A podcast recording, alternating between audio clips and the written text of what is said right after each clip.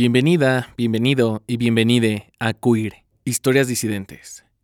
Yo soy Eric Yáñez y sí, ya sé que esta no es la fecha habitual de estreno, pero quiero compartirles algo. Primero, quiero compartirles que yo y todas las personas que hacemos queer, Elisa Ayala, Dante Ureta y todas las productores asociadas, estamos encantades. Encantades con el recibimiento que ha tenido queer, con sus calificaciones, que por cierto, si no nos has dado una calificación, aún lo puedes hacer. En fin, en general estamos muy contentes y les queremos agradecer que nos sigan eligiendo y que nos sigan escuchando. También les quiero compartir que necesitamos un pequeño descanso, que en realidad va a ser un descanso súper pequeño, o sea, va a ser solo una semana. Pero sí, es justo y necesario. Hacer queer es todo un proceso. Es investigación, preentrevistas, transcripciones, redacción del guion, revisiones, edición, diseño sonoro. Y amamos cada parte del proceso, no me tomen a mal, pero toma su tiempo. Y por ello, nuestro siguiente episodio se va a estrenar hasta el 30 de agosto. Créanme que la espera va a valer cada segundo. Y lo último que les quería compartir es una historia. Mientras llega el ansiado 30 de agosto, imagínense estar de vacaciones con su familia en Egipto, tomando fotografías, visitando los museos, las zonas arqueológicas y de pronto encontrarte en medio de una guerra. Esto es la mitad del episodio más reciente del podcast Esto no es radio, que como sabrán también es nuestra casa productora y que está en medio de su cuarta temporada, la cual está buenísima. Si les gusta queer, seguramente les va a gustar Esto no es radio. Solo busquen Esto no es radio en donde sea que estén escuchando esto y busquen el logo Rosita. Nosotros, queer, volveremos dentro de un par de semanas, pero mientras tanto los dejamos con nadie nos dijo que íbamos a la guerra. Antes de empezar, un aviso. Este episodio contiene descripciones gráficas y explícitas de violencia que podrían no ser recomendables para menores de edad o personas susceptibles. Recomendamos cuidado. Esto no es radio.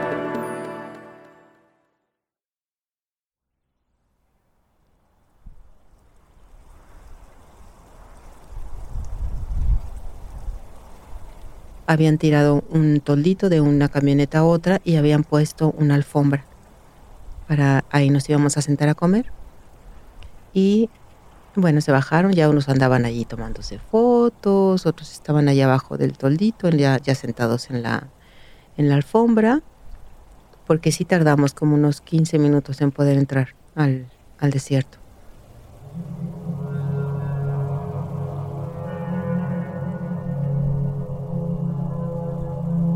Recuerdo que Israel estaba tomándose fotos y se acerca con Luis y le dice, oye Luis, mira, mi teléfono no me deja tomar fotos, me sale una leyenda que está muy caliente.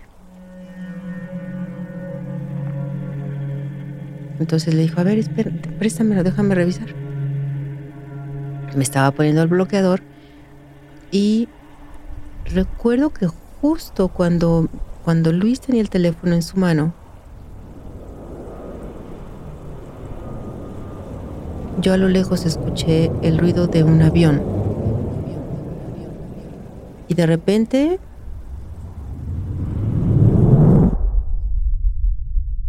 Una explosión.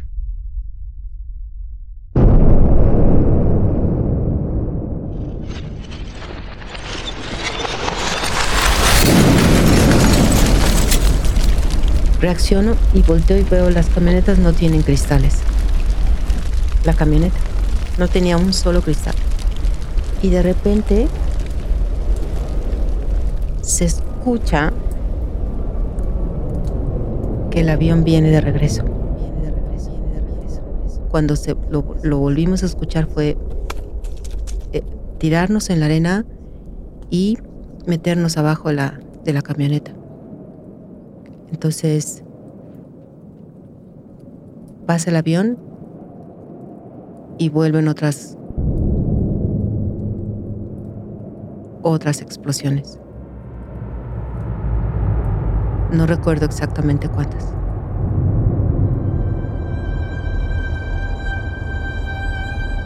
Pero sí recuerdo que en ese momento que estaba yo tirada y metida abajo de, la camioneta, como a unos 7 metros de la camioneta, de donde íbamos nosotros, lo vi a él. Y estaba tirado y de su cuerpo salía como, como humo. Y en ese momento dije, claro, son rayos. Es una tormenta eléctrica. Nos están cayendo rayos. Y le cayó un rayo a él.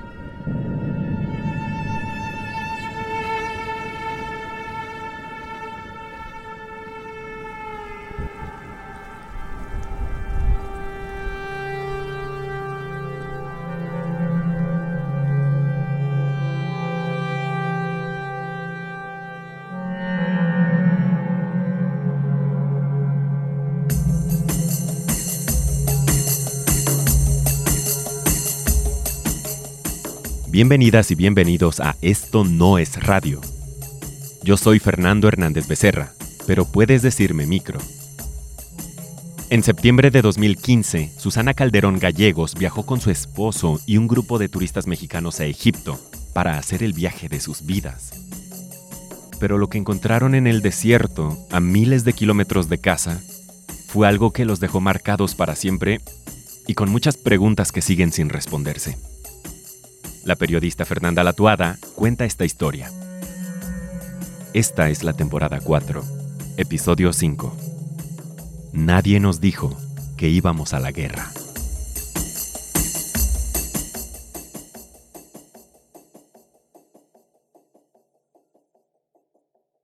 Para conocer a Carmen Susana Calderón Gallego, hay que viajar un poco al pasado. Soy, bueno, solía ser terapeuta clínica y ahorita estoy tomándome un tiempo para retomar mi vida realmente.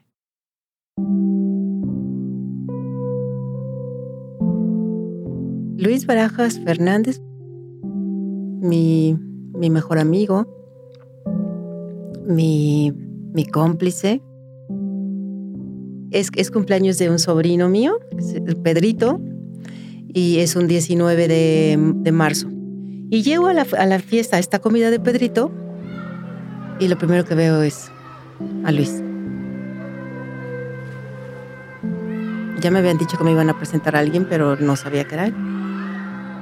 Es un hombre alto, eh, moreno claro, su cabello negro, negro, eh, vestido con sus jeans, una camisa eh, blanca a rayas y sus botas norteñas. Mi tía, la principal promotora en que me dijo, te voy a presentar a alguien, luego, luego lo agarra y se veía que le estaba diciendo al oído, mira, es la que está sentada allá, el cuellito blanco, trae la colita, el cabello chinito. Y Luis me sonreía. Van a la mesa. Me dice, mira, te presento a Luis, ay, mucho gusto. Y, y ya, ahí empezó, ahí empezó todo. A partir de ese día ya no nos volvimos a separar.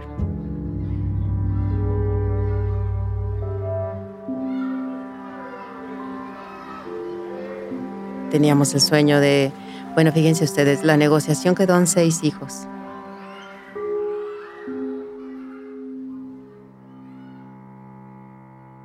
Por cosas que la vida, el destino nos llevó por otras partes y creo que nos dijo, no, hijos, no. A Susana le detectaron cáncer y por cuestiones de salud tuvieron que removerle la matriz. Entonces, pues era el disfrutar el, viajar, el, el, comer, el tequilita. Entonces fue cuando decidimos empezar ya así como a dedicarnos a, a viajar, a disfrutar, ya no trabajar tanto. Susana conoce a Marisela en una fiesta. Marisela organizaba viajes a Egipto dos veces al año. Ella ve la oportunidad, le cuenta a Luis y deciden prepararse para ir. El 9 de septiembre de 2015 salimos de aquí de Guadalajara rumbo al Cairo. Ya con todo, con todo listo y previsto para, para ausentarnos cerca de dos meses que iba a durar el viaje. He de confesar que de eh, hacia dos semanas yo empecé a sentir algo extraño. Decía, ay no, ya no quiero ir. Y, y, yo le dije a Luis, es que ya no quiero ir, no vayamos, por favor, no vayamos. Y me dice, Ay, no, claro que no, si vamos a ir, si ya está todo pagado, no importa, no importa. Yo, yo misma me cuestionaba todas las noches, decía, ¿qué te pasa, Susana? Si es todo lo que has soñado toda tu vida y ahora que lo tienes enfrente, ¿y, ¿y qué te pasa? ¿Es flojera? ¿Es apatía? No encontré la manera o la palabra de escribir lo que yo sentía, pero bueno estuve a un segundo de convencerlo. Y de repente se me quedó viendo y me dijo, no, es que es el sueño de mi vida.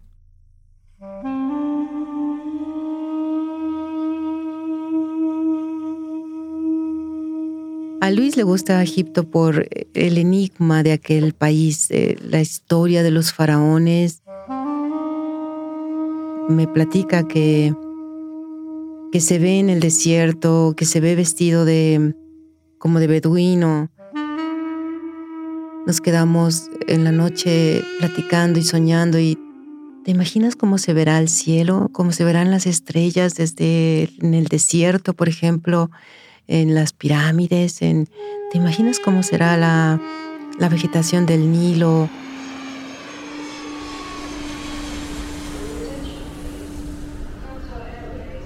Llegamos al Cairo como a las 3 de la mañana.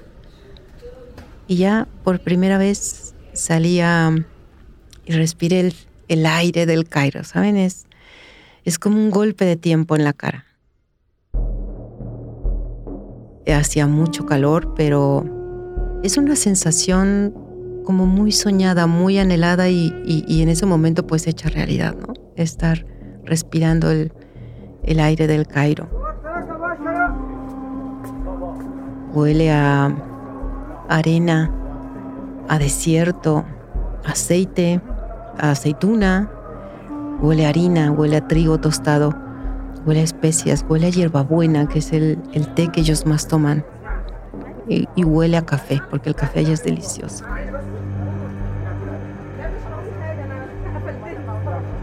Es una ciudad que nunca duerme. Eran las 3.45 de la mañana, una cosa así, y tú veías como los mercados en la calle y la gente comprando en la calle.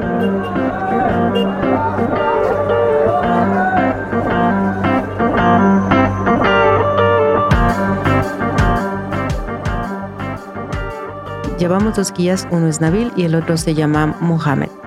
Eh, Nabil, un hombre como de 60 años, y Mohamed era un joven como de unos 30, 33 años máximo.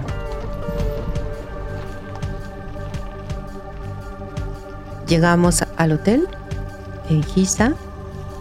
Yo me sorprendo muchísimo porque al bajar del camioncito, lo primero que veo es la gran pirámide. La pirámide de Keops. Y bueno, fue como el salto al corazón de tener frente a ti aquella cosa tan hermosa y tan antigua.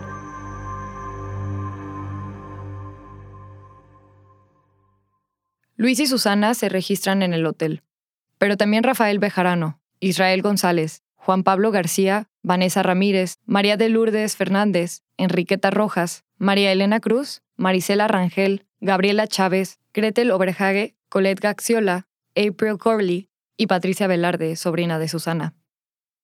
Los siguientes días visitan el Museo del Papiro y el área de pirámides. La primera pirámide que, fuimos fue la de Keops, precisamente, la gran pirámide. Es impresionante los bloques de, de piedras que cuando tú los tienes enfrente dices, ¿cómo? ¿Cómo pudieron acomodarlos con tanta precisión? ¿Cómo pudieron cargarlos para, para alinearlos de esa manera? Después de visitar las pirámides, van a un mercado de esencias. De ahí se van a comer. En ese momento que estábamos comiendo, fue cuando yo caigo a la cuenta que teníamos dos policías turísticos que siempre nos estaban cuidando y que estaban asignados a seguirnos desde el momento en que nosotros llegamos al Cairo. Y recuerdo que María Elena me dijo, ay, no te preocupes, pero como no me voy a preocupar, pues ve nada más las pistolas que traen unas pistolas grandes, de calibre grande. no los había visto, no había puesto cuidado, yo no sabía que eso se usaba.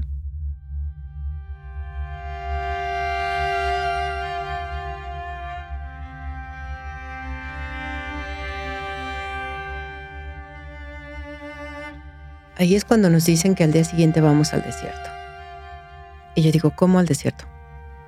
Sí, vamos a ir al desierto. Eh, vamos al, al, al oasis donde vamos a pasar la noche. Susana se refiere al oasis de Bajarilla, en el desierto occidental de Egipto, una de las principales atracciones turísticas. No, es que mira, que muy padre, que las dunas, que las camionetas, que 4x4 y que la comida y que los no sé qué y no sé qué. Bueno, yo ahí fue donde dije, no, no, no, esto a mí no me gusta, no. O sea, ¿a qué vamos al desierto? Pero bueno, como que esa sensación que ya tenía desde antes, como que se empezó a acrecentar.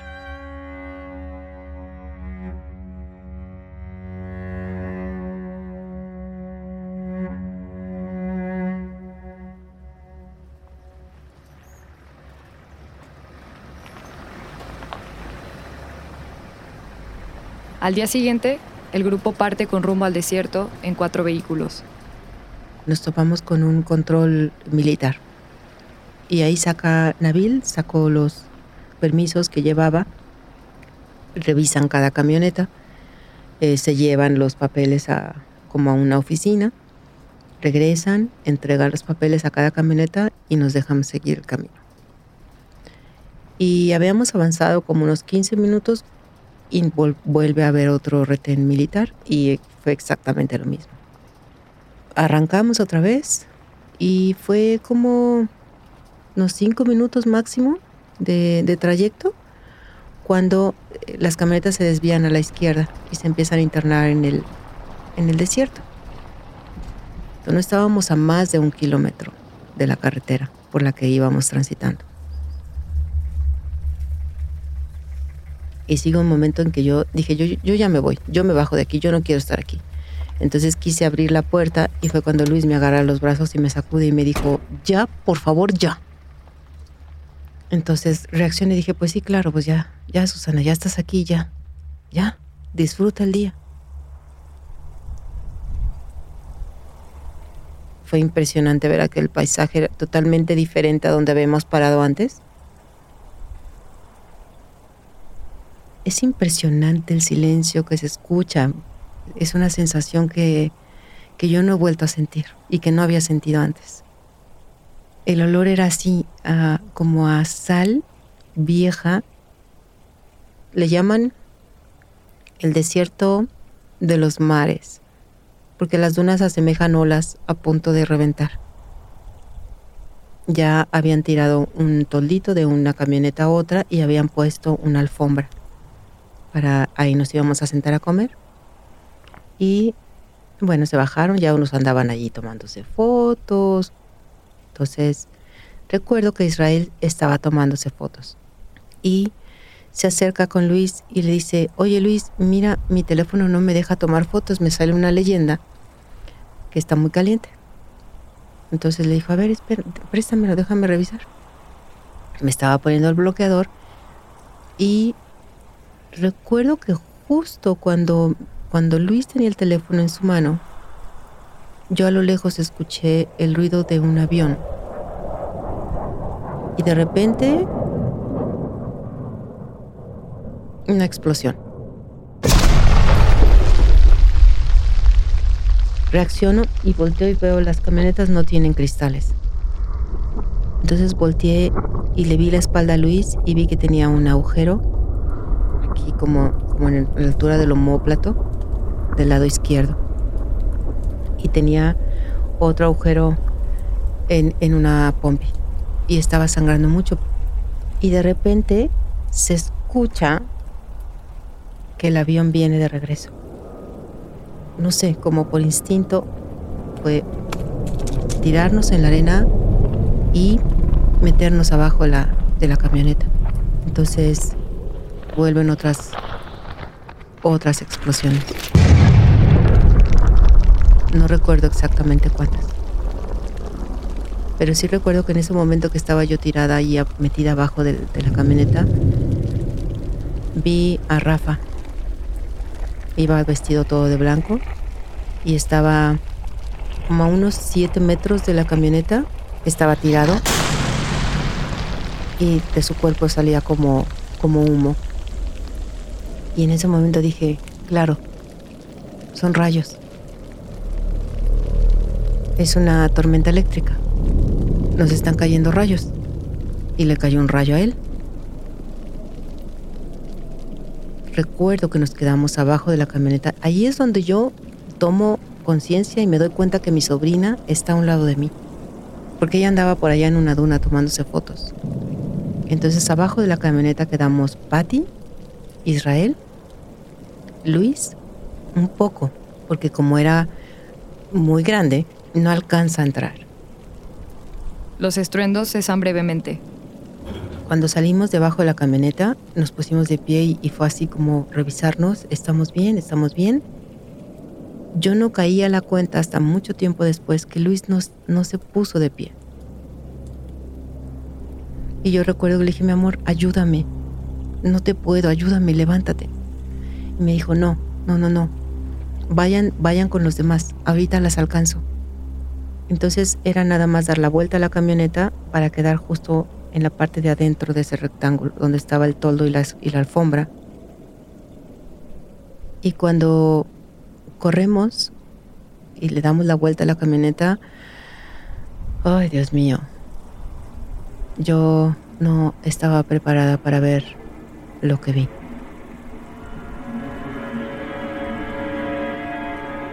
Muchos ya estaban muy mal, entre ellos eh, uno de los choferes de una camioneta. Tenía un, terrible agujero en el, en el vientre, el tórax. Por instinto me quité la pashmina que traía yo en la cabeza para protegerme el sol y la, la hice como bolita y se la puse y agarré sus manos y le dije que intenté que me entendiera que él presionara para que dejara de sangrar. A donde quiera que voltea Susana, no hay buenas noticias. De un lado está Lulu con una herida muy grave en la cara. Al otro lado está Nabil, el guía, rezando. Susana se le va encima. Con gusto le hubiera dado una cachetada. O dos, o tres, no lo sé. Lo agarré de los hombros y lo sacudí y le dije, ¿qué rayos está pasando? ¿A dónde nos trajiste? Estamos en el territorio de alguien. ¿Por qué nos están haciendo esto? Pero Nabil ya no contestó, Nabil ya no estaba ahí. Estaba blanco como la sal. Sus ojos ya estaban en otra parte.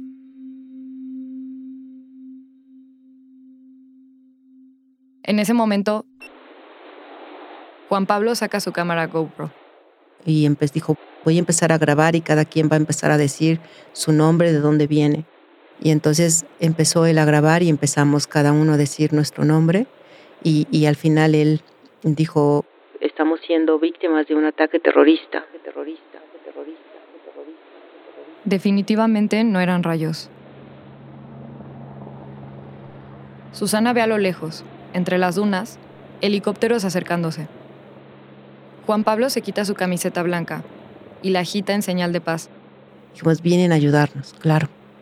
Ya se dieron cuenta que, que esto es un es un error. No es así. Imagínate cuando vas a la playa. Quieres llegar al mar, pero siempre hay una parte de la arena que quema. Ahora imagínate que nunca llegas al mar, que ya no hay mar, y estás a 50 grados, y te están bombardeando. Los dos primeros eh, fueron misiles. De esos misiles, tal vez fueron seis explosiones más o menos.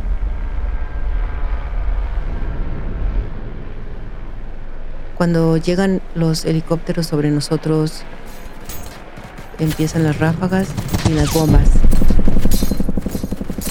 No puedo decirles que hayan sido granadas o bombas porque en la arena no había un solo cráter. Por lógica tú piensas, si me avientan una bomba, pues va a ser un agujero en el, en el piso, ¿no? En la arena no había nada. Había los orificios de las balas, pero no de las bombas. Entonces intuyo después buscando información, que esas municiones fueron bombas racimo. Eh, explotaban antes de caer al piso, cuando detectaban a una cierta altura por encima de nosotros.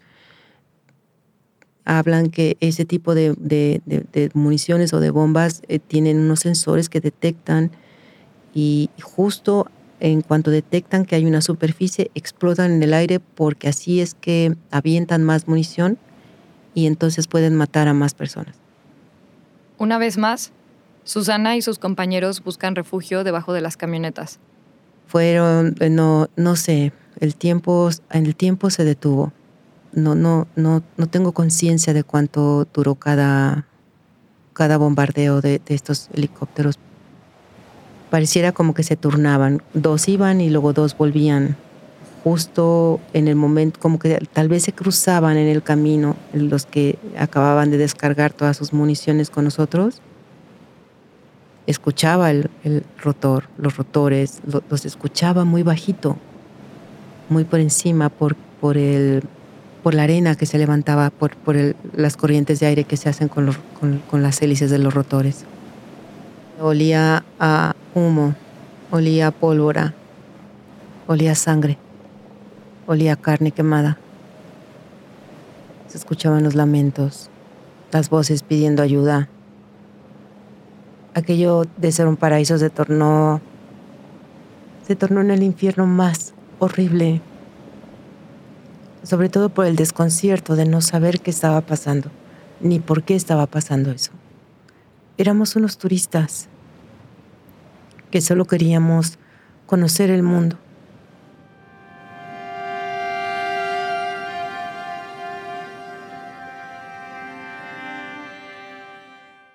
Esto es la mitad del episodio más reciente del podcast Esto no es radio.